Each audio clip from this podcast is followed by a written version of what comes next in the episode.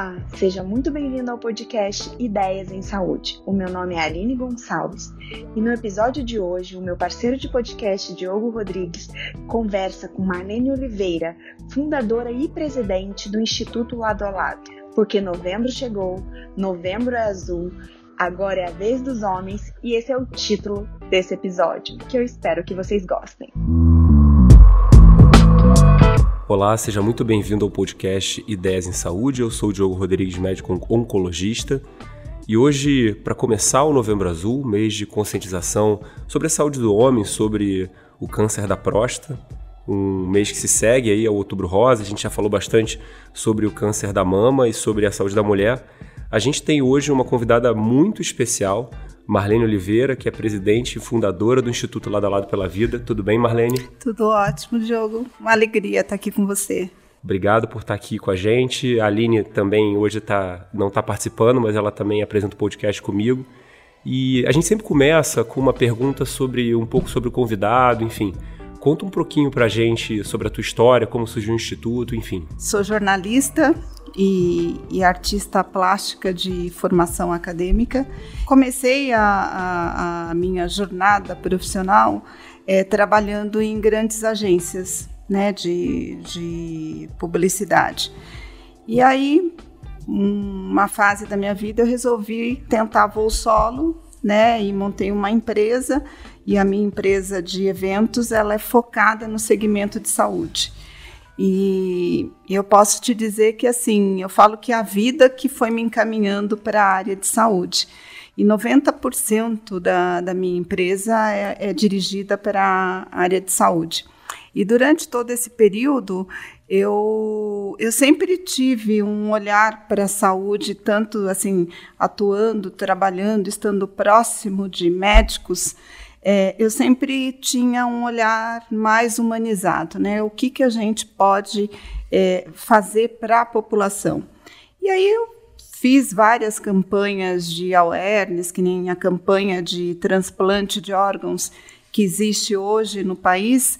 A, a primeira campanha foi feita pela minha empresa, né? Aí a, a, campanha de endometriose que existe no Brasil, na época ninguém ouvia falar de endometriose. E aí a gente que começou a trazer esse conceito, orientar as mulheres e a falar sobre endometriose. E aí eu tinha, assim, um dos meus clientes era um urologista, né, um urologista é, com uma clínica muito bem conceituada, e, e, eu acompanhei a fase final, né? Ele veio a falecer de câncer de próstata. E nas nossas conversas, né, na, na fase final da doença dele, ele sempre falava: Marlene, você faz campanhas maravilhosas, você faz coisas interessantes. Por que você não começa a fazer algo para o homem? Né? Vê só, eu estou aqui num leito de hospital, sou um médico, estou numa clínica aqui é, de ponta só que você percebe as fragilidades né, desse contato humanizado, da forma de acolher o homem. E você faz coisas interessantes, por que, que você não, não toca um projeto como esse? E aí eu fiquei pensando, né, ia visitar ele, a gente sempre ficava batendo papo, fazendo reflexões, falando da vida, falando de, de projetos, e aí ele veio a falecer. E eu fiquei com aquele é, chamamento interno, né? Será que esse é o meu caminho? Será que eu tenho que fazer algo é, nessa linha social? Mas eu não tenho esse perfil, o que, que eu faço? E aí eu fui é, pensando, refletindo, é, dei uma pausa. Aí é, foi tão engraçado que a nossa maior audiência era mulheres. Então, era um portal para o homem e onde eu tinha maior audiência, que eram as mulheres. E aí, num, no meio do caminho, as mulheres começaram a, a pedir informações sobre doenças cardiovasculares, sobre tumores femininos, e a gente falou assim: não, mas o nosso portal fala de saúde do homem, né? E eram muitas. Então, assim, em seis meses, a gente chegou a receber mais de mil é, perguntas de mulheres sobre é, essas doenças que acometem as mulheres. Aí a gente resolveu é, começar a abrir um pouco o, o nosso é, portal para a gente trazer também um pouco a, a, história e informações para as mulheres. E aí a gente, o, o, portal ele foi crescendo, foi tendo uma audiência muito grande e a gente começou a ter uma segunda onda, que era a segunda onda de você sair das telas e começar a ir para as ruas. E aí o que, que a gente fez? A gente tentou é, buscar é, criar uma campanha para a população, mas a gente tentou buscar modelos internacionais. E aí é, eu fui, eu cheguei até o Movember, né, que era o, é esse movimento, né, que, que, foca muito na questão da, da, saúde do homem, com foco mais para a pesquisa né, uhum. da, do câncer de próstata. A gente conseguiu a chancela do Movember, a gente ficou dois anos aqui tentando seguir o mesmo desenho da, da campanha do Movember, que eles é, pedem para que os homens deixem o bigode crescer uhum. durante o mês de novembro, as pessoas fazem doações, né, para ajudar em, em, projetos de pesquisa. Só que aqui no Brasil o homem não deixa o, o bigode crescer, muitos.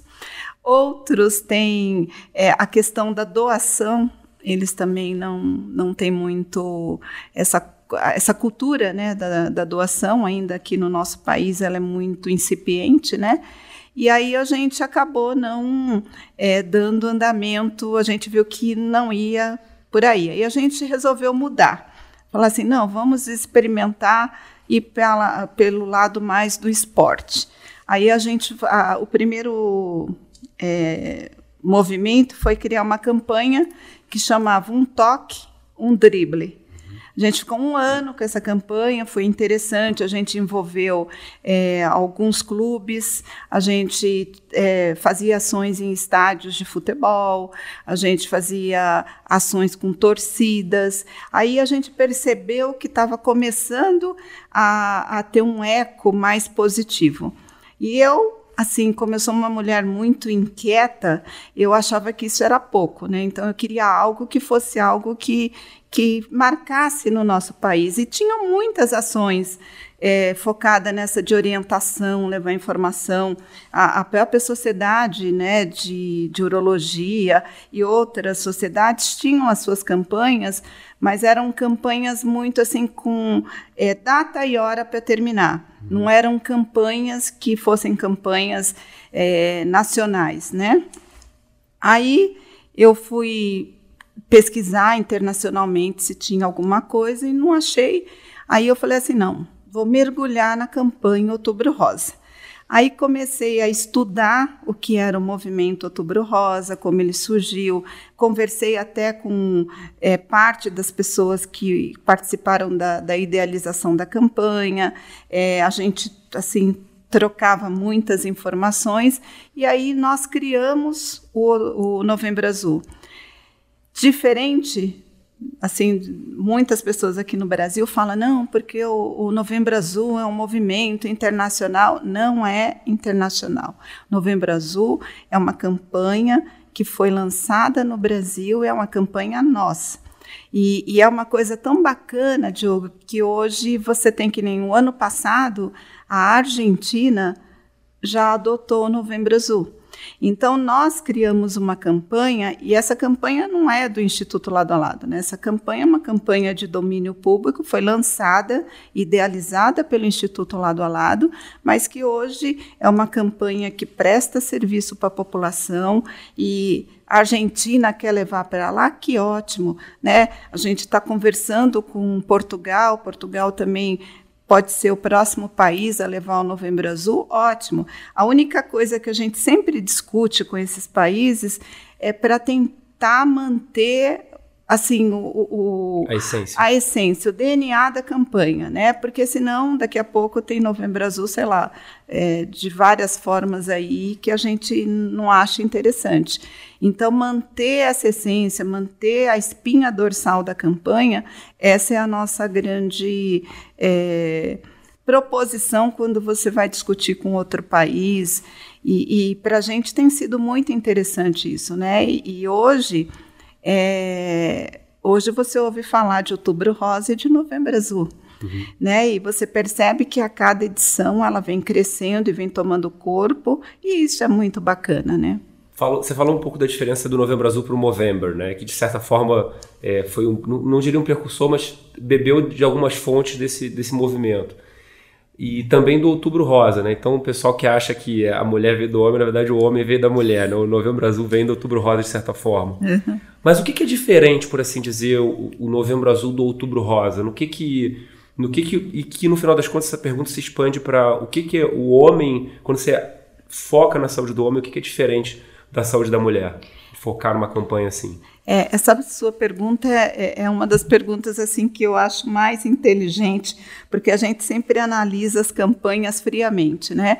Mas a primeira edição do Novembro Azul, quando nós íamos para as ruas abordar os homens, você assim você entregava um papel para o homem é, de orientação, né, esses folhetos né, com as orientações sobre a questão do câncer de próstata, muitos homens não pegavam, não pegavam. Ou se não, se ele estava com a esposa, ele falava assim, ah, pega esse papelzinho. Né? E aí, qual é a diferença? A mulher, ela tem um olhar para a sua saúde diferente do homem. E o homem tem uma questão cultural que é muito forte e que impede ele de ter um olhar para a sua saúde de uma forma mais é, assertiva. Então, quando você chega para uma mulher e você vai, você tem uma filha, sua filha tem 13, 14 anos, você já vai orientando ela a procurar os serviços de saúde, a ir num ginecologista, a falar de vacinação. O menino não né? A menina você dá uma boneca, né? Ela já aprende a acolher, né? A cuidar, né? A se tocar. O menino não, né? O menino você dá um carro para ele, um, um avião para ele voar, uhum. né? Para ele ir embora. A menina já é diferente, né? Então a, a campanha Novembro Azul, a gente começou a falar da questão do câncer de próstata, que é um tumor que é, ele acomete os homens aí, a gente perde muitos homens nesse país, né? E, e muitas vezes por negligenciar, né? E chegar em fase tardia no sistema de saúde. Então, a gente tem a, a, o câncer de próstata como uma bandeira mestra, mas a gente, na campanha, a gente fala da saúde integral do homem. O homem não é só a próstata, né? O homem, ele tem um coração, ele tem um pulmão, ele tem tudo, né? Então, ele tem que ter um olhar mais integral da sua saúde. E uma das coisas que para nós é muito importante é que o homem, ele seja o, o protagonista da sua saúde, que ele não terceirize isso para a mulher. Né? Então, uma das grandes mensagens que a gente tem na campanha, e, e por ter muitas mulheres nos seguindo, é, pegando informações, a gente sempre orienta assim: lógico, é importante você ter um companheiro, um namorado, né, os homens da sua vida né, que você é, tem contato, é muito importante você orientar, acompanhar, mas você tem que orientar ele também que isso é responsabilidade dele, né? Ele tem que ter um olhar para a sua saúde de uma forma diferenciada. É, é, curioso porque você falou dessa história que a, a, menina já com 12, 13 anos menstrua e a mãe vai lá e leva para o ginecologista, né? E, e o, o, homem não vai nem ao dentista, né? Então é muito comum o paciente chegar para a gente com câncer de próstata ou outra doença, enfim. Doutor, eu tô com 70 anos e nunca precisei ir ao médico. falei, não, você nunca foi ao médico. Você nunca quis ir ao médico, mas você precisava, você sempre precisou, né? e aí, e aí, como é que é essa, essa aceitação ao longo dos anos, assim, no sentido de, de, do feedback que os homens dão, enfim, do retorno, como é que tem sido? Então, melhorou, assim, e isso a gente vê a olho nu, né? O ano... A Há dois anos atrás, a gente fez uma pesquisa com a inteligência de mercado da editora Abril e nós fizemos uma pesquisa que foi uma pesquisa nacional, onde a gente teve um número muito é, expressivo de homens participando dessa campanha. E, para nossa alegria, 30% dos homens entrevistados eles mudaram o seu olhar sobre a sua saúde depois da campanha Novembro Azul. Então, assim, eu posso te dizer que o nosso papel a gente já está cumprindo, uhum. né? Quando você tem um número desse, é um número que é muito interessante, né? Agora você ainda tem uma dificuldade muito grande, né? Que é o acesso do homem ao sistema de saúde, tanto do sistema privado quanto o, o, o sistema único de saúde. Porque o que acontece é o seguinte: a, a, uma das coisas que a minha instituição a gente discute muito é, e a gente defende é por uma linha de cuidado para a saúde do homem. Né? O homem ele tem que ser é, abordado no sistema de saúde diferente da mulher. Né? Então ele tem que ter uma forma dele é, chegar no sistema de saúde, ele ser abordado diferentemente, né? Não dá para ser da mesma forma que eu trato uma mulher, né? Quer dizer, o homem ele tem algumas é, é, algumas formas de abordagem para você conseguir tirar algumas informações que tem que ser abordado diferentemente do que a mulher é, né? Então, isso é uma grande bandeira que a minha instituição tem feito em, em para mudar políticas públicas, para tentar mudar esse cenário que a gente tem hoje no país. É, que acaba que, de certa forma, tudo acaba voltando para a política de alguma forma, né? É, e, e, e, às vezes não é uma coisa que a gente pensa no sentido de que é, você está promovendo saúde quando você está promovendo que a saúde seja oferecida de boa qualidade, né? É, é acho que você podia falar um pouquinho mais de que tipo de ação que é possível ser feita nesse sentido que vocês pensam ou estão fazendo para especificamente é, dessa parte de políticas públicas, enfim, e não só da, da, da saúde pública, eventualmente saúde privada também? É, tem uh, o só para você entender, Diogo, o Instituto Lado a Lado, a gente fez um trabalho muito forte relacionado a políticas públicas para a saúde do homem. Hoje nós temos em Brasília a Coordenação Nacional de Saúde do Homem. A Coordenação Nacional de Saúde do Homem, ela tem, é, esse ano ela completa 10 anos. O Instituto Lado a Lado tem 12 anos. Há 12 anos que a gente vem discutindo e vem conversando com o Ministério da Saúde da importância de se definir uma linha de cuidado para a saúde do homem. E a gente tem conseguido fazer essa interface, a gente tem trabalhado juntos, né? Você não vê isso em outras é, áreas. Então a gente percebe que a gente conseguiu fazer um, uma interlocução e criar um diálogo muito interessante. E aí uma das coisas que para gente é, a gente precisa melhorar é a interlocução com a alta complexidade, né? Porque quando eu estou na coordenação nacional de saúde do homem, eu estou falando de atenção primária, eu estou falando das unidades básicas de saúde, eu não estou falando da alta complexidade. E aí, quando eu vou para a alta complexidade, eu preciso melhorar o acesso desse homem.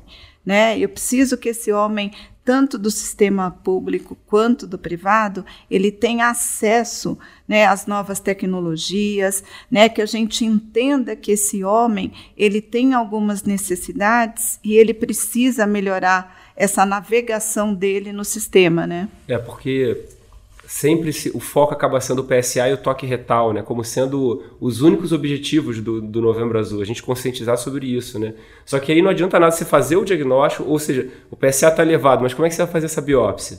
Você tem o resultado da biópsia, para onde que esse paciente vai? Você precisa fazer uma cirurgia ou fazer uma radioterapia? Tem um hospital no SUS hoje que tem cirurgia robótica. Tem um hospital que não tem cirurgião para operar. E aí, se eventualmente o paciente já é metastático, precisa fazer uma terapia, a maioria das drogas que a gente tem no sistema privado não tem no sistema público. E hoje, algumas, inclusive algumas operadoras de saúde, já limitam também o acesso.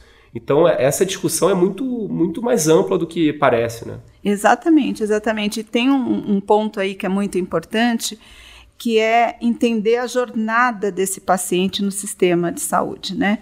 E, e essa jornada, é, o homem, ele por ter né, toda essa questão cultural e ele demorar de procurar os serviços de saúde, quando ele chega, ele chega numa fase avançada. Nessa fase avançada, você não tem mais tantos recursos para ajudá-lo, né? Você vai tentando é, equilibrar ali da forma que você consegue, como médico, e o, o, paciente ele também fica totalmente desprotegido, né? E aí quando a gente olha para o sistema de saúde, tanto a, a saúde privada quanto a, o Sistema Único de Saúde, o SUS, você enxerga muitas desigualdades, né? Eu tenho um plano de saúde, você tem outro, e a gente é tratado nesses planos, nós não somos de formas iguais, né? Então a gente fica sempre achando que o sistema privado, ele, né, tem todo um, um, formato que todo mundo entra e não é bem isso, né? A gente sabe que essas desigualdades elas também são bem acentuadas. E aí o que a gente precisa é, na saúde do homem atuar é informar o homem. Assim, é, a minha instituição está no DNA a questão da informação.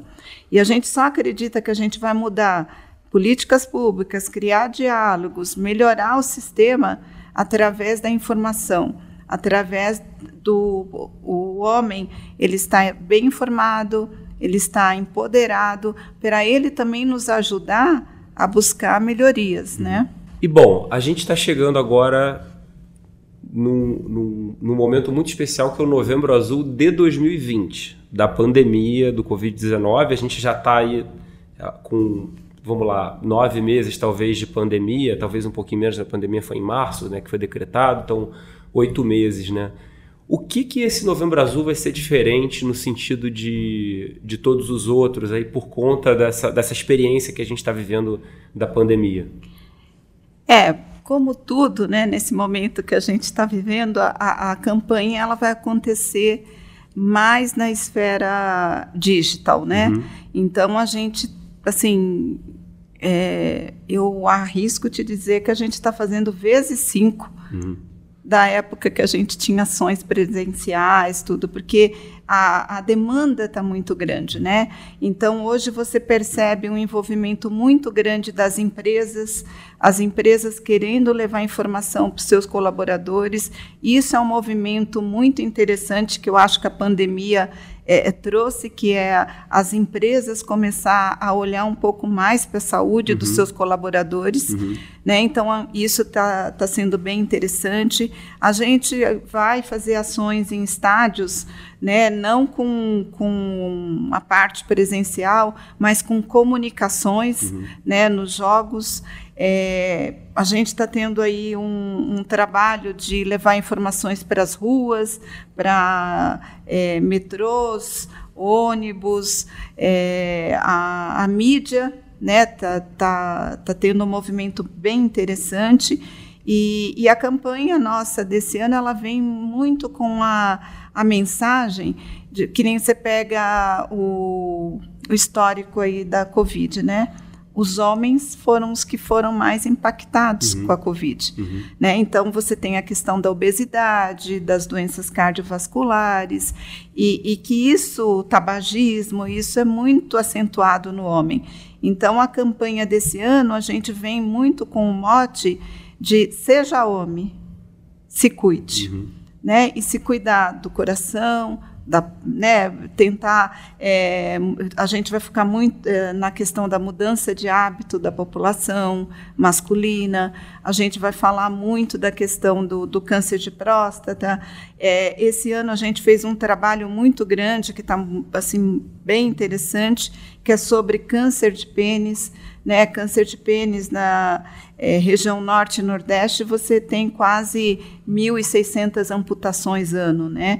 E, e, a gente entende que a questão do, do câncer de pênis como colo de útero para a mulher é uma questão de vontade política, uhum. né? São cânceres que são preveníveis e que você tem que ter é, vontade política, tem que ter ações né, propositivas para fazer com que essas pessoas é, comecem a ter ações diferentes, né? É porque o câncer de pênis, principalmente, assim, ele é uma coisa do ponto de vista clínico, ele é muito mais fácil de detectar do que o câncer da próstata. Ele precisa só de um exame, né? Uhum. Ele está associado ao HPV também, assim como o câncer de colo do útero, do colo do útero. E basicamente o que precisa é que o paciente vá, mas você de fato tem que ter uma ação para o cara ir lá e, e, ser examinado e você uhum. detectar precocemente para evitar que aconteça exatamente isso, né? Que uhum. chegue ao, ao nível de uma de uma amputação, né? É, e nós criamos, né, na, no Instagram, a gente tem uma página, né, é, quem está aqui nos ouvindo e quiser é, nos seguir, que é o Lave o Dito Cujo. é, uma, é uma página onde a gente, no dia 1 de janeiro de 2020, a gente começou a soltar imagens que é um grupo de artistas que se reuniram e, e eles fazem essa ação para o Instituto Lado a Lado. Uhum. E, e, e, dentro da campanha Novembro Azul, a gente tem esse gancho aí de falar de câncer de pênis, que é assim de uma forma lúdica, né, onde esses artistas todos os dias saem uma imagem né? E assim, e o nome, né? Porque tem, é bem engraçado, porque o homem ele nomeia ou a, a mãe ou alguém nomeia, né? O, o, o, membro, né? O pênis. Só que ele não cuida, né? Yeah. É. Ele não trata. Então, é, é, bem interessante. Então, quem puder, é, entre na página, é uma página bem educativa, que é o Lávio de Tucuja. Legal.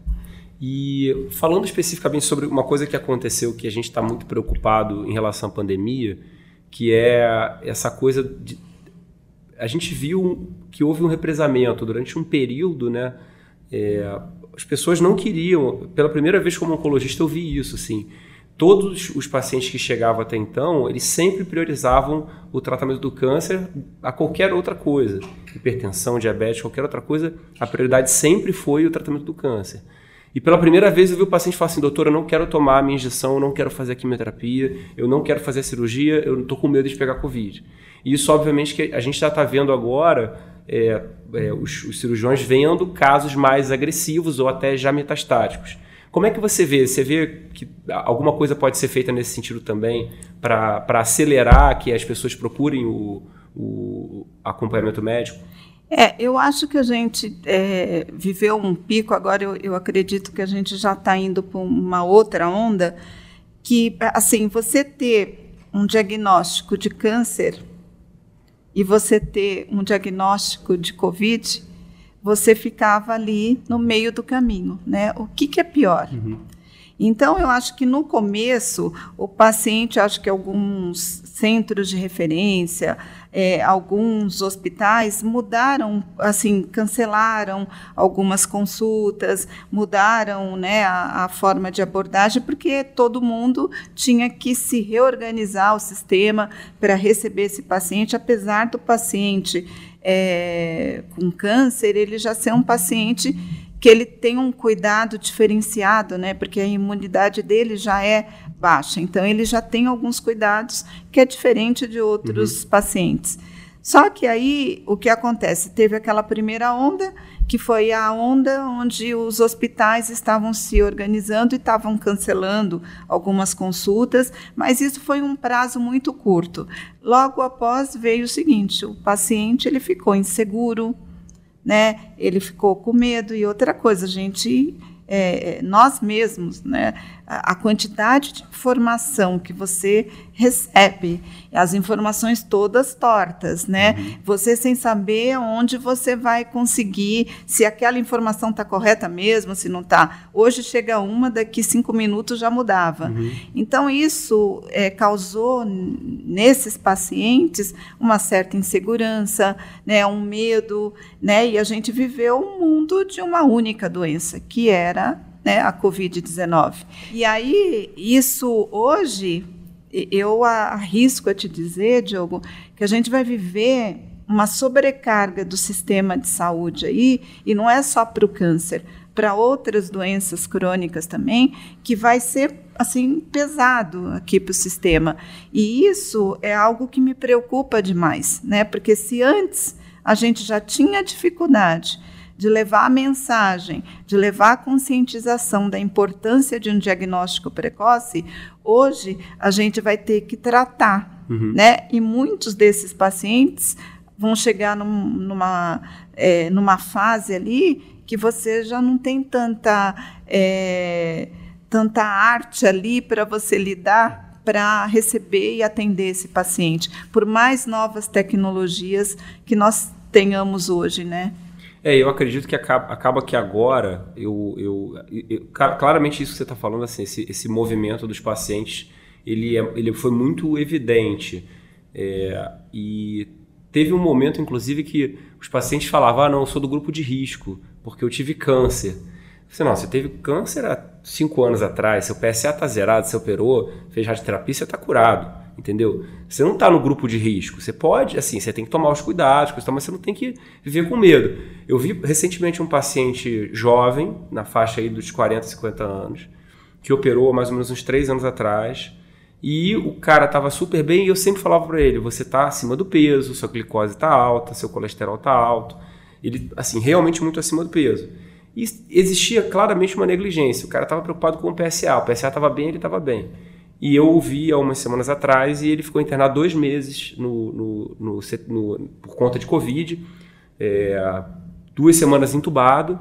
E eu falei para ele: você, você ficou mal não por conta de uma história de um câncer que você teve, tá, mas por conta da, da, do fato de você não cuidar bem da sua saúde. Né? Que eu, eu vejo também que essa história de ser obeso, né? assim, na verdade, não cuidar bem da tua saúde como um todo, estar acima do peso, ser sedentário, isso não é uma opção. Né?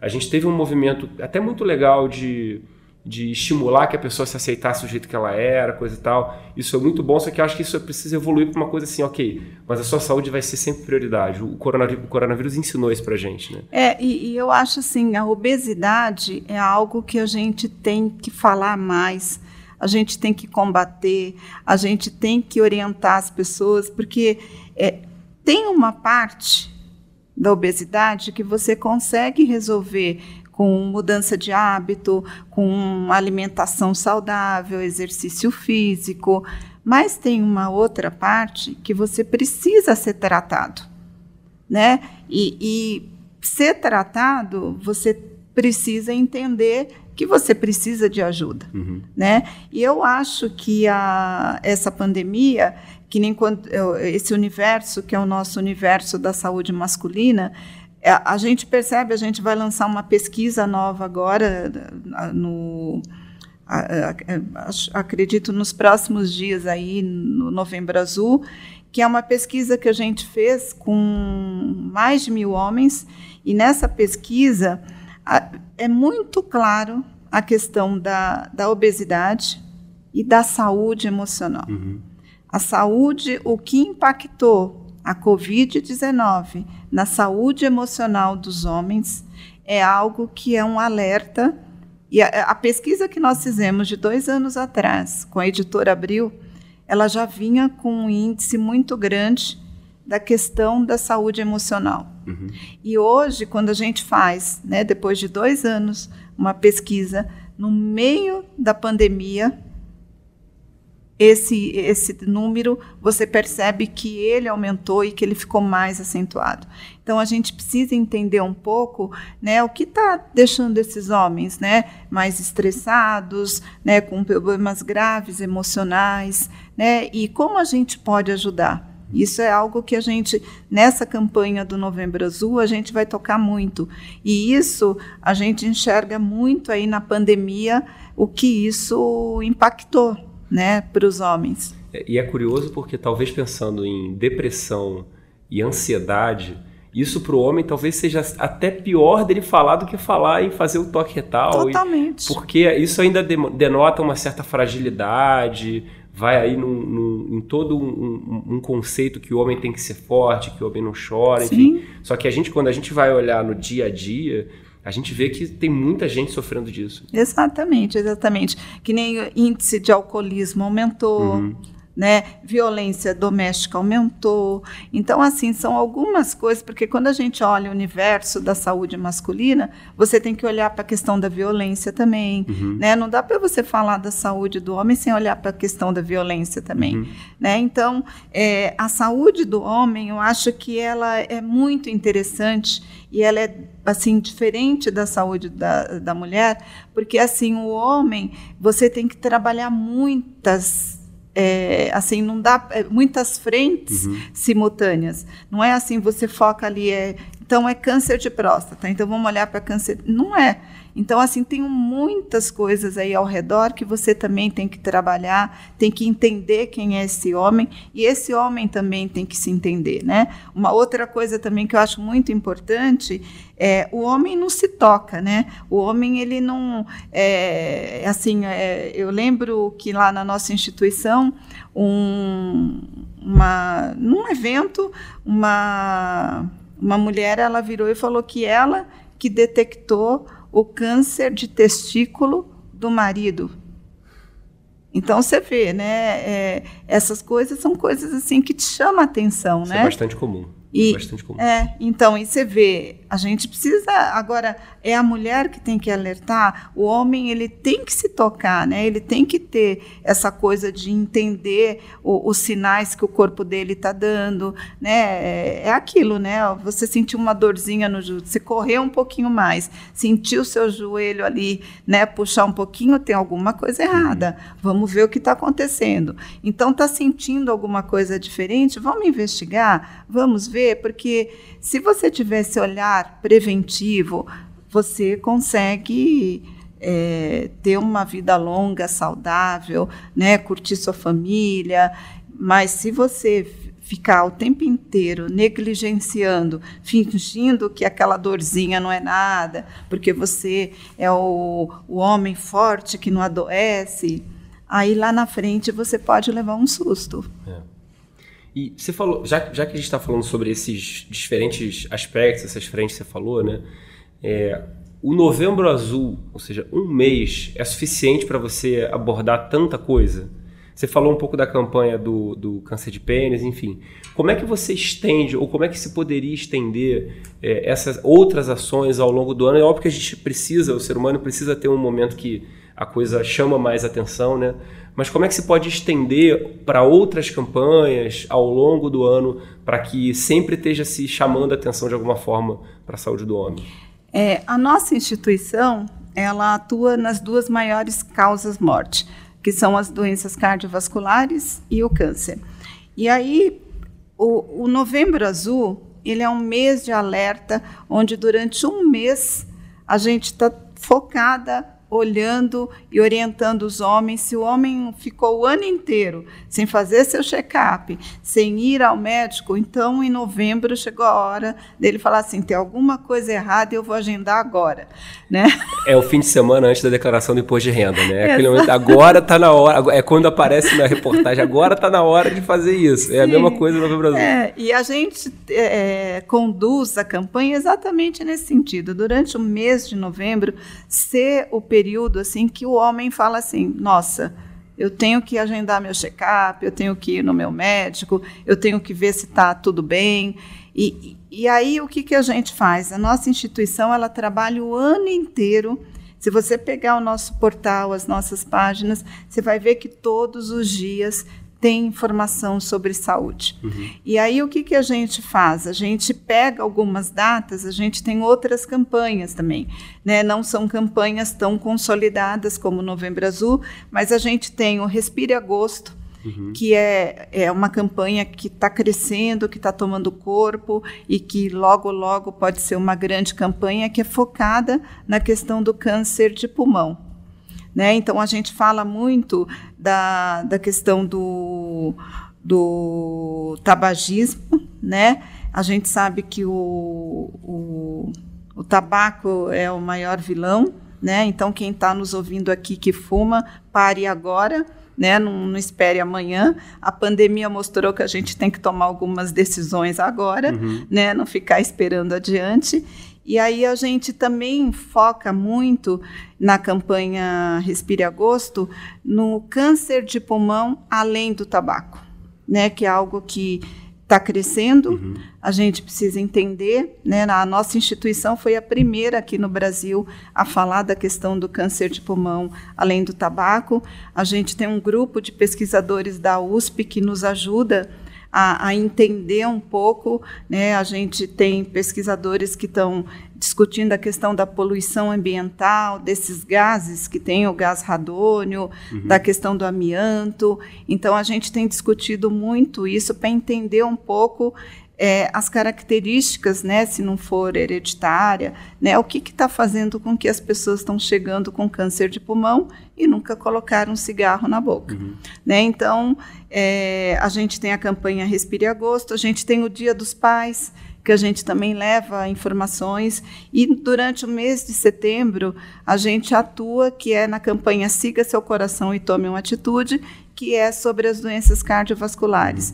Aí a gente fala de hipertensão, de diabetes, de infarto, de insuficiência cardíaca. É, e aí a gente fala também da parte de mudança de hábito, né? Que faça atividade física, melhore a alimentação. Então a gente a, no, a, a, nossa instituição, a gente atua o ano inteiro. Uhum. Quando chega no novembro, é ali onde a luz acende e fala: corre, uhum. vai agendar a sua consulta, procure seu médico, né? Veja se está tudo bem com você. Entendi.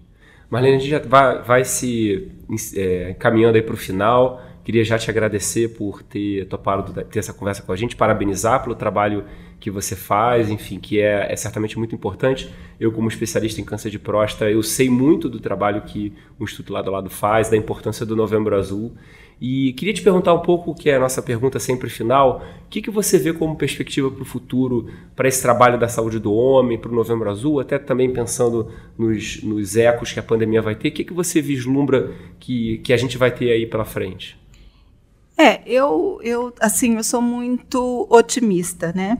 Eu acredito muito que é através do diálogo que você vai conseguir propor mudanças, uhum. né? Quando você espera uma pandemia chegar para você entender e saber o número de leitos que você tem no país, é que a água bateu, uhum. né? Você tem que você tem que entender as fragilidades do sistema de saúde, uhum. né? E outra coisa é assim, a gente não pode aceitar essas desigualdades que existem de tratamento, uhum. né? Tanto do sistema privado quanto do sistema público. E a gente tem que lutar e batalhar para que o homem ele tenha um olhar preventivo, porque se a gente não tiver atitudes né, preventivas no país, se a gente não tiver a questão da promoção da saúde, a, gente, a conta nunca vai fechar. Né? As pessoas vão chegar cada vez mais doentes, né, nos sistemas de saúde. E a gente precisa melhorar a condição desse homem, a gente precisa tratar esse homem precocemente. Esse homem precisa entender que ele tem próstata, que ele tem pulmão, que ele tem rim, que ele tem bexiga, né, que ele tem outras coisas que ele tem que olhar.